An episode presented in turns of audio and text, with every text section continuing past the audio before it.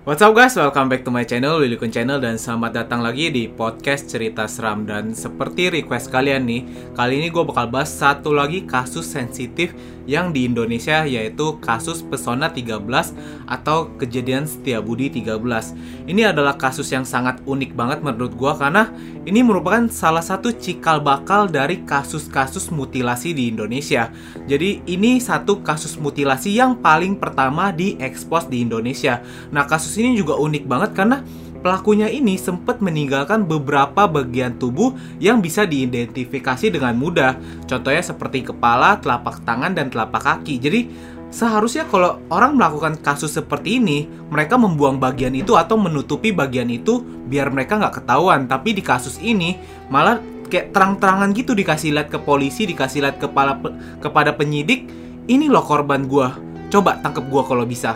Nah, jadi kasus ini sangat unik banget. Tapi sebelum mulai, jangan lupa gue juga mau ingetin kepada kalian nih, karena ini adalah kasus yang cukup sensitif di Indonesia. Gue mengangkatnya juga bukan ingin mengangkat luka lama atau membuat kerusuhan. Yang pasti di sini gue cuma mau nge-share kepada kalian, memberikan edukasi khususnya kepada kaum muda yang belum tahu kasus ini atau sudah tahu kasus ini tapi nggak tahu secara mendetail nih.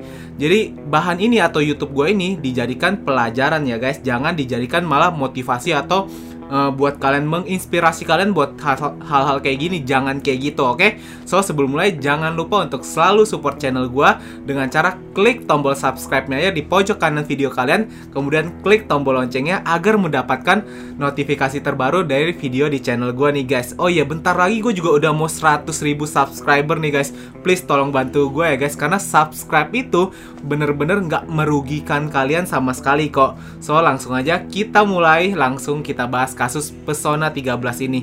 Let's go! Kasus ini terjadi pada tanggal 23 November 1981, di mana pada pagi hari itu ditemukan dua box mencurigakan di Jalan Jenderal Sudirman, Jakarta. Kalau sekarang kita ketahui nama jalannya adalah Setiabudi. Nah, kalau kita mau lebih detail lagi, ditemukannya itu tepat di depan Bank Muamalat sekarang nih. Sekarang itu jadi Bank Muamalat di depan trotoar itu ditemukan dua box yang mencurigakan. Jadi kronologi pada pagi tanggal 23 November 1981 di mana dua orang satpam dari PT Garuda Mataram Motor melihat ada dua box mencurigakan tepat di pinggir trotoar jalan nih. Tapi di situ mereka masih nggak terlalu curiga lah, soalnya mereka kayak ngeliat, oh ini dua box jangan-jangan sampah doang nih ditinggal dari tadi malam. Jadi ya ngapain dicek gitu. Tapi hal ini semakin membuat mereka curiga karena lama kelamaan mereka mencium bau anyir busuk dari dalam box itu. Ditambah lagi box itu sekarang dikerumunin oleh ribuan lalat gitu. Jadi kok ini sampah tapi baunya tuh nggak enak, baunya kayak daging busuk gitu. Terus di atasnya kenapa banyak lalat ya? Jangan-jangan bangkai lagi nih. Tapi mereka nggak terlalu curiga dulu pada paginya. Beberapa saat kemudian, hal ini semakin mengganggu kedua satpam ini nih karena baunya itu benar-benar bau busuk banget. Mereka semakin curiga, tapi di satu sisi mereka itu juga takut untuk membuka box ini karena pada saat itu mereka berpikir kalau misalnya mereka buka dan rupanya ini bangkai atau jasad manusia, wah bisa kena masalah nih. Jadi mereka memutuskan untuk melaporkan penemuan dua box yang mencurigakan itu kepada polisi lalu lintas. Tapi sayangnya pada saat itu keadaannya kan pagi hari nih, tepatnya di Jalan Setiabudi loh. Di Jalan Jenderal Sudirman ini pagi hari udah pasti macet banget, macet total di Jakarta itu. Jadi para polisi lebih memilih untuk mengatur lalu lintas Jakarta daripada memeriksa dua box itu.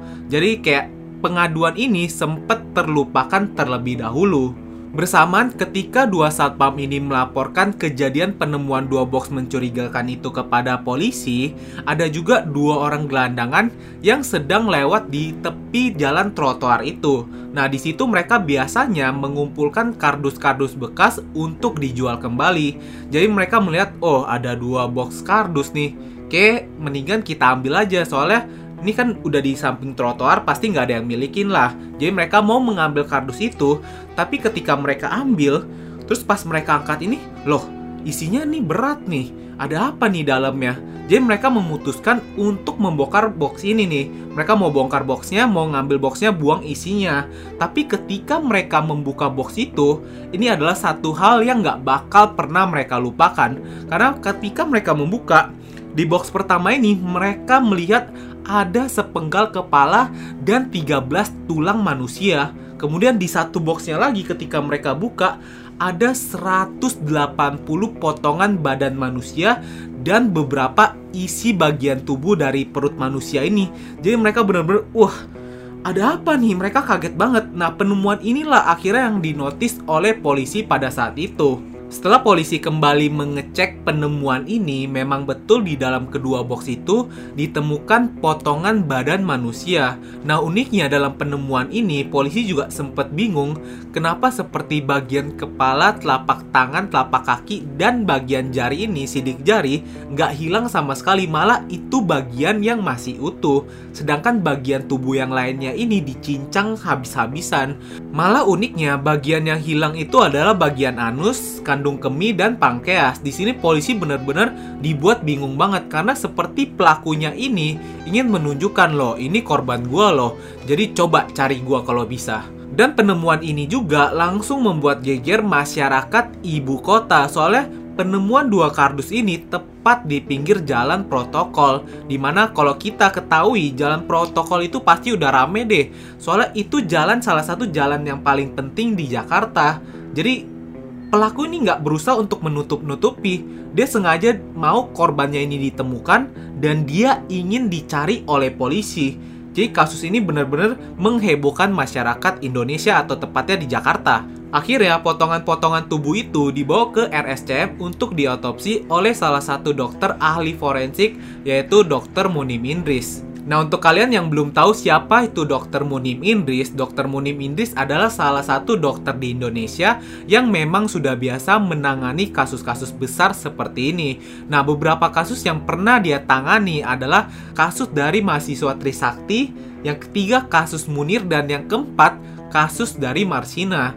Jadi memang menurut gua sendiri, Dr. Munim Indris adalah salah satu uh, yang terlibat dalam kasus-kasus besar seperti inilah karena dia sangat ahli dalam hal forensik dan dia juga banyak menuangkan pembahasan kasus-kasus sensitif seperti ini ke dalam satu buku yaitu Indonesia X-File. Nah, kalau kalian yang suka kasus-kasus sensitif, coba deh baca buku ini karena buku ini juga salah satu menjadi uh, patokan gue lah untuk membahas kasus-kasus seperti ini. Dr. Indri sendiri di dalam bukunya mengatakan kasus Budi 13 ini adalah salah satu kasus yang paling nggak bisa dia lupakan. Karena menurut dia sendiri, kasus ini adalah kasus yang paling bengis di Indonesia. Kalau kalian melihat bagian tubuh yang dipotong ini, seumur hidup kalian, kalian nggak akan pernah bisa ngelupain potongan tubuh ini. Yang pertama kali dilakukan oleh Dr. Indris ketika sampai di RSCM adalah menyusun kembali bagian tubuh yang terpotong. Karena ini adalah salah satu kasus pertama yang memotong korbannya ini. Jadi dokter Indris ingin menyusun kembali dulu bagian tubuhnya ini menjadi jasad yang utuh. Penyusunan jasad korban dilakukan oleh dokter Indris selama 2 jam. Dan menurut dokter Indris, pelakunya ini melakukan hal ini secara sistematik, di mana pelakunya berhasil memisahkan tulang dengan daging secara seutuhnya. Jadi korbannya ini kalau dilihat seperti kambing guling yang sedang dikuliti. Menurut penyelidikan, tidak ditemukan identitas korban di dalam kedua box itu. Kemudian korbannya ini adalah seorang pria yang memiliki umur sekitar 18 sampai 21 tahun. Kemudian tinggi pria ini adalah 165 cm di mana postur tubuhnya ini tegap dengan sedikit gemuk. Korban dihabisi nyawanya dan mulai dipotong sekitar 1-2 hari sebelum korban ditemukan, di mana pelaku pemotongan ini lebih dari satu orang yang membutuhkan waktu sekitar 3-4 jam untuk memotong bagian tubuh korban. Korban juga memiliki beberapa ciri-ciri khusus di bagian tubuhnya, yaitu beberapa tai lalat di bagian tubuhnya, di mana menurut sesuai dari hasil forensik, uh, Dokter Indis mengatakan kejadian ini mungkin berlangsung sekitar tanggal 21 November malam sampai dini hari. Jelas menurut dokter Indris, pelakunya bukanlah orang biasa, di mana kejadian ini dilakukan secara rapi dan tulang ini dipisahkan dari daging benar-benar seutuhnya. Jadi menurut dokter Indris, pelakunya ini pasti memiliki keahlian dalam menyayat daging. Karena untuk perbandingan aja, tim forensik profesional membutuhkan waktu 2 jam untuk membedah mayat, di mana pelakunya ini cuma membutuhkan 3-4 jam untuk memisahkan daging dari tulang. Jadi serem banget kan pelakunya ini? Dan yang membuat kasus ini semakin misterius di mana beberapa bagian tubuh yang digunakan untuk identifikasi malah utuh. Nah ini hal ini menurut dokter Indris aneh dalam kasus-kasus seperti ini karena biasanya kasus-kasus orang memotong bagian tubuh korbannya untuk menghilangkan atau menyulitkan polisi dalam mengidentifikasi korban dan penyelidikan. Tapi hal ini malah ditunjukkan oleh korban. Hmm, aneh banget kasus ini loh. Karena menurut dokter Indris juga, kejadian orang menghabisi nyawa seseorang karena cuma ada dua hal. Yang pertama karena mereka ingin mencapai tujuannya. Seperti contohnya perampok ingin merampok bank, kemudian ada satpam, ya satpamnya itu dihabisi nyawanya untuk menyampaikan tujuannya.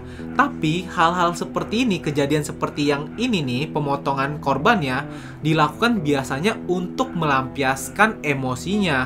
Jadi lukanya ini nggak gampang untuk diidentifikasi di mana seharusnya pelaku untuk menutupi jejaknya ini menghancurkan beberapa bagian yang penting seperti kepala, telapak tangan, telapak kaki, dan sidik jari.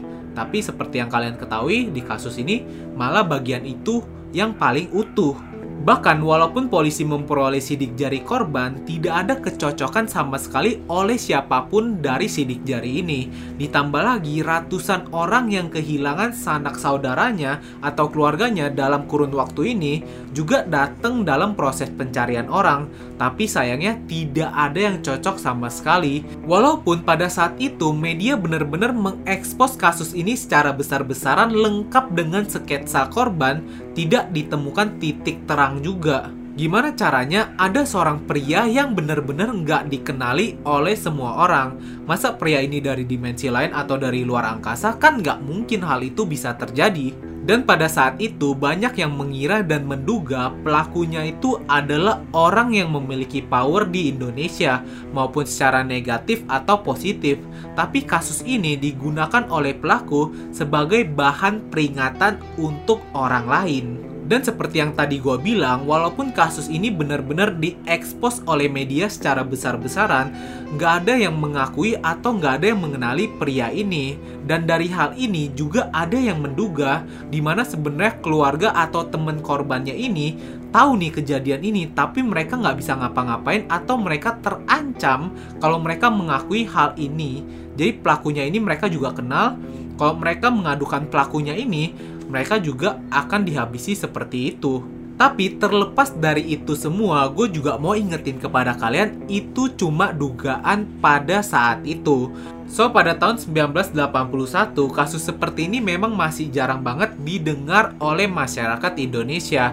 Dan diyakini kasus ini adalah kasus mutilasi pertama di Indonesia yang menginspirasi kasus-kasus serupa di Indonesia nantinya. Kenapa kasus ini bisa dibilang menginspirasi? Karena pelakunya itu berhasil menghilangkan jejaknya dan tidak berhasil ditemukan oleh polisi. Walaupun pada kenyataannya sebenarnya kasus-kasus seperti ini ke depannya itu berhasil dipecahkan oleh polisi. Oh ya, kenapa kasus ini diberi nama kasus Pesona 13 atau kasus Setiabudi 13? Karena memang ditemukannya dua box itu di jalan Setiabudi dan di dalam dua box ini ditemukan 13 tulang manusia. Jadi kasus ini diberi nama Setiabudi 13 dari hal-hal itu. Akhirnya setelah beberapa saat diselidiki, korban dikebumikan pada tanggal 27 November 1981, tepatnya di TPU Tegar Alur, Kalideres. Setelah nyaris 40 tahun kasus ini berselang, kasus ini masih tidak menemukan titik terang, di mana kasus ini adalah salah satu kasus yang tidak bisa dipecahkan di Indonesia. Nah, menurut kalian gimana nih kasus ini? Ada gak pendapat kalian? Coba tinggalin di kolom komentar ya guys. So, itu dia guys video hari ini. Thank you guys for watching this video. Uh, terus support channel gue ya guys. Jangan lupa untuk like dan share video ini. So see you guys in the next video.